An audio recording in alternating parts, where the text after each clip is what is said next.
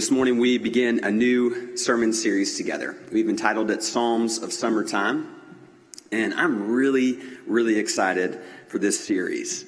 Um, it's been one that I've imagined we might do together for a while.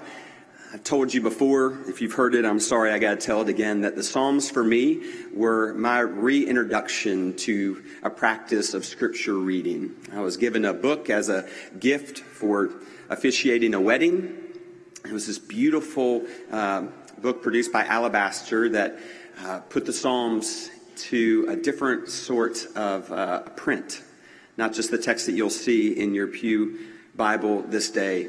Um, and I started reading them daily.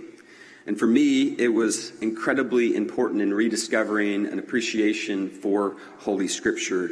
And not just that, but deepening my knowledge of Scripture. So I'm really excited for us to spend the summer working through different Psalms. Let me grab this Bible real quick. Um, I picked this up earlier this week when I was trying to uh, get everything organized up here.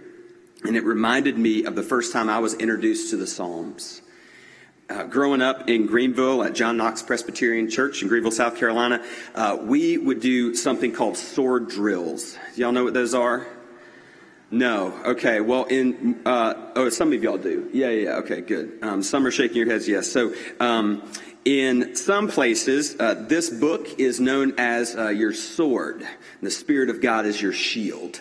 Um, I didn't know that at the time we were doing sword drills, um, but my my Sunday school teachers growing up would they would give us competitions, right? Krispy Kreme donuts were the uh, what was on the line for us.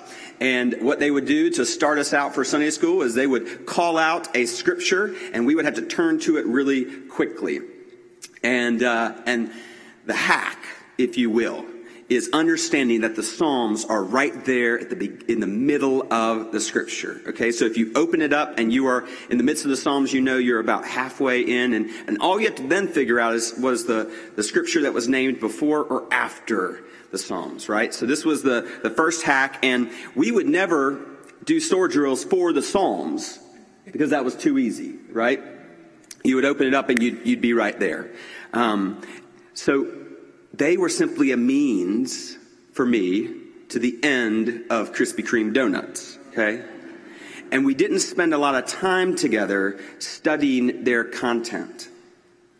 And so for me, as I told you, it was that, that book produced by Alabaster that was the first thing to really, truly introduce me to the depth and breadth of the Psalms. Brian Chung writes this. He says, The book of Psalms are a collection of raw, honest poems from thousands of years ago, telling the story of humans and their desire to know God.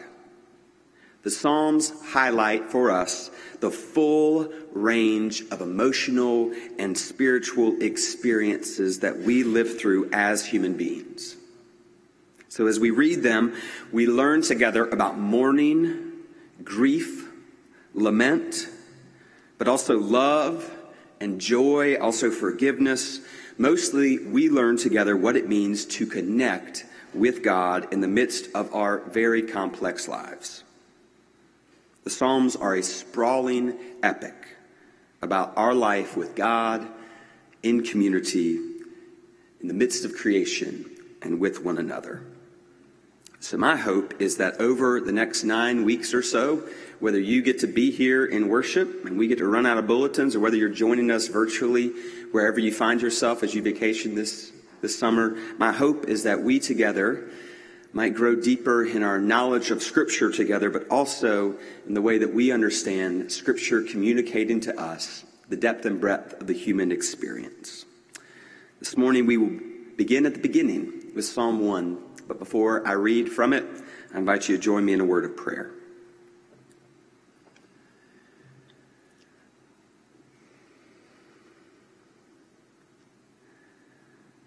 Surprise us, O Spirit.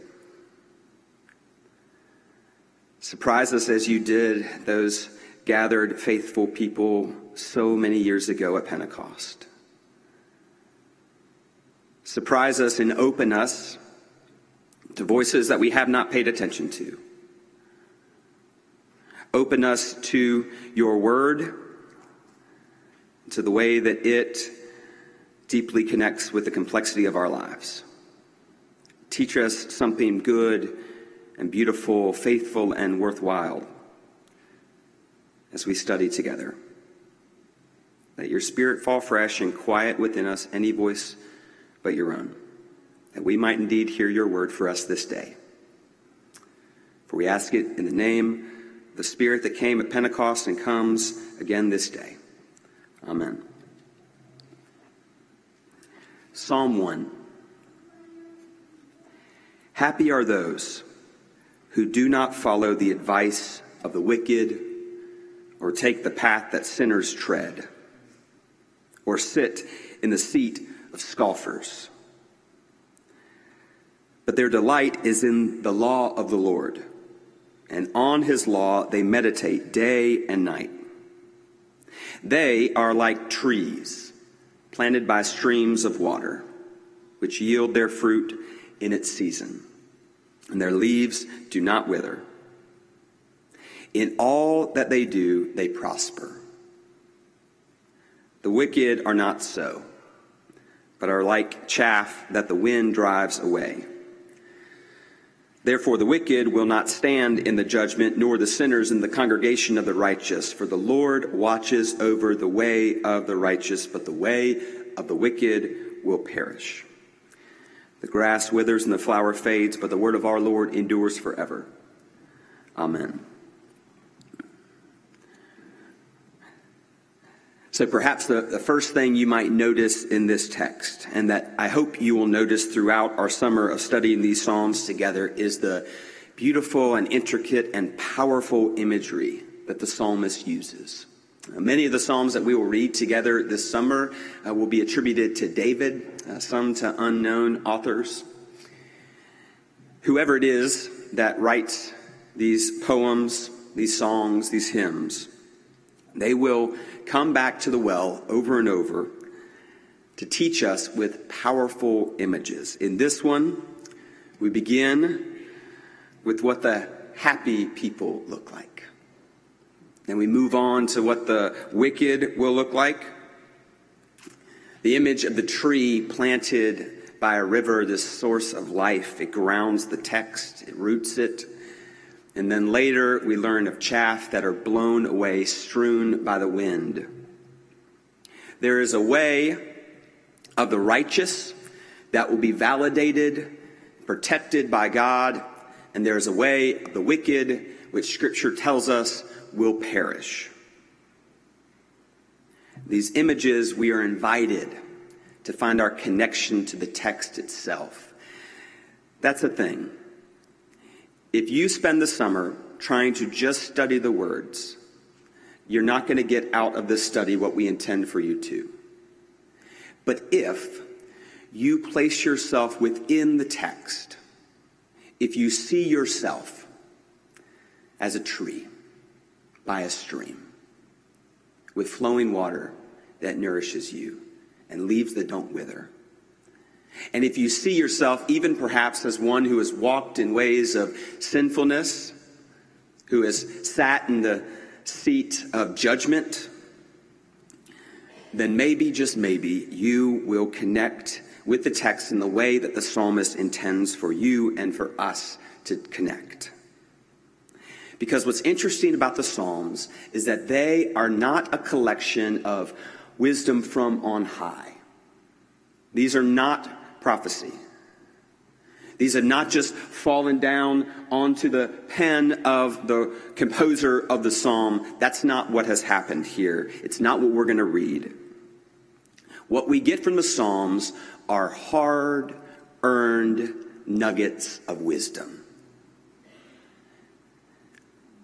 David didn't just wake up one day and write Psalm 1.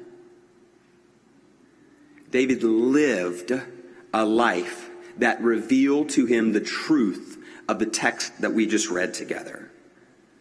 This is not divinely inspired prophecy for him, although indeed we believe the Spirit was at work and is at work through it. This is scripture that represents the lived experience of the psalmist. After all, we are talking about David with this particular text.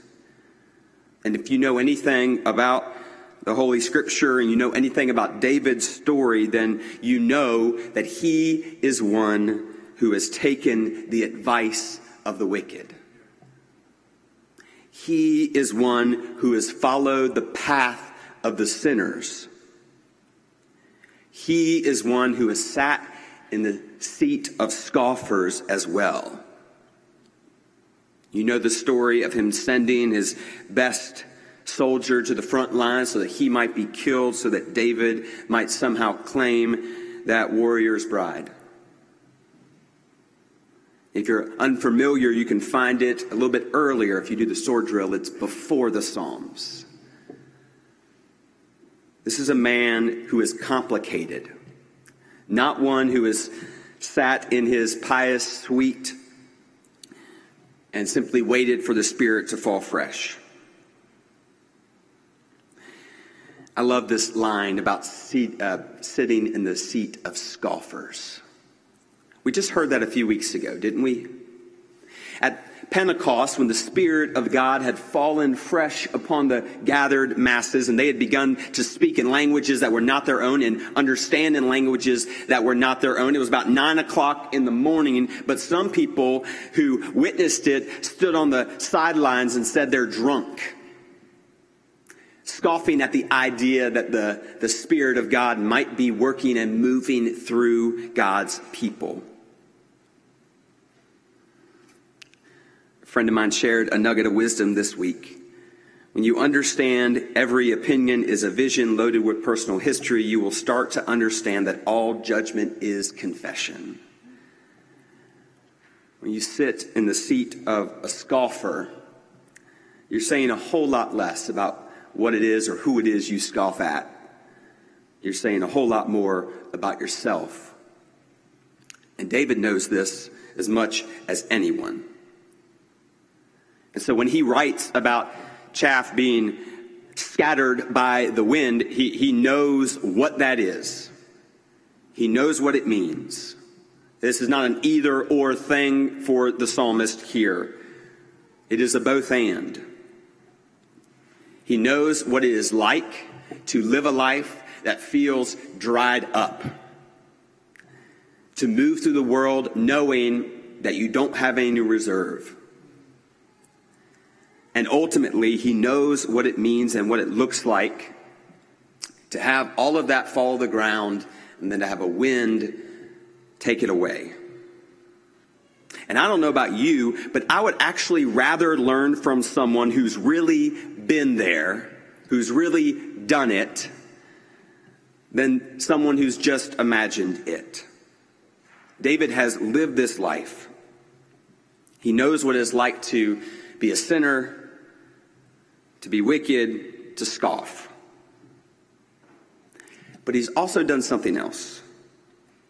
He also knows what it's like to position oneself nearest the river. He knows the diligent, faithful work that goes into that discipleship as well. He knows that there is a way of moving through the world that will nourish us and sustain us. And when drought comes, when other trees wither and fail, there will be a sort of sustenance deep in the roots that will help one survive.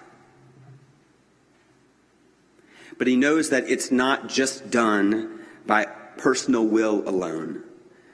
That's what I love about the, the text here. Verse 3 says, uh, The wise, they are like trees planted by the streams of water, which yield their fruit in its season. Their leaves do not wither. In all they do, they prosper. You know what the tree didn't do? It didn't plant itself beside the river. They are like trees planted by the river.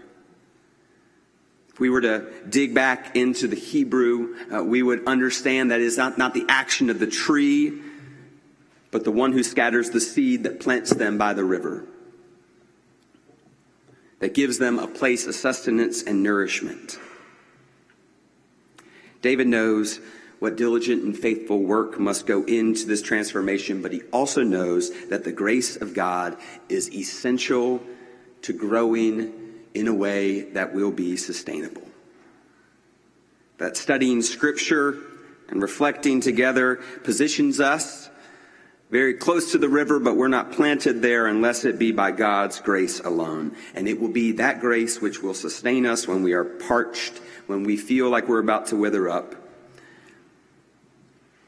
when our roots don't feel as strong as they could. I realized as I was reflecting on Psalm 1 this week, perhaps more than any other psalm, it provides us with wisdom, but it also, it's actually an invitation for us right here at the very beginning. We're about to spend nine weeks together moving through these Psalms. We are going to learn about lament that is communal in nature and personal in nature. We're going to learn about what it means to, to praise, to recognize God as King and Queen, as Most High Lord. We're going to learn also about uh, what it means to give thanks. Throughout these next several weeks together, I believe that the psalmist here is inviting us, inviting us into a more intentional study of Scripture than perhaps has been a part of our daily lives to this point. Maybe you wake up every day and spend quality time in the text. Or maybe you're like I was just a few years ago, and if I'm being honest, you're like I am sometimes. You wake up with all sorts of good intention, but spending time together in Scripture, spending time reflecting on Scripture, um, somehow gets taken out of the morning schedule. If that's you, maybe this is your invitation. Maybe it's an invitation from the psalmists themselves to spend time reflecting on the wisdom that can be found in the word of the Lord, or as the psalmist calls it, the law. Perhaps our, we are not only being invited to spend time in Scripture together, but to trust that as we do that, the grace of God will be sufficient within us to grow some deeper roots into something that might nourish us when things get dried up and are difficult. Here's what I don't know I don't know what it is that will attempt to wither your leaves. I don't know what wind or drought will befall you, or maybe even has befallen you already, threatening to dry up and shrivel those roots, threatening to have you fall to the ground and be blown away with a brisk wind. I don't know what that is, but what I do know is that the psalmist promise us, promises us that in the midst of that land, wherever you find yourself, there's a river there's a stream that gives life to the people of God. That as we spend time together and in God's Word together, roots grow deeper, that they might be nourished by a water that can never be exhausted. So, my hope for you, for us, is that we might feel invited to draw ever closer to the Spirit of God at work. And not just not just that, but also ever closer to the Word of God. Make a commitment maybe this morning. Make a commitment to spend time in the Psalms. Maybe it's a psalm that you hear preached, or maybe you start your own practice. But hear the psalmist this morning as an invitation an invitation to be planted by the grace of God, to be nourished, and to grow ever stronger in your discipleship of Jesus Christ. In the name of the Father, and the Son, and the Holy Spirit, one God, Mother of us all. Amen.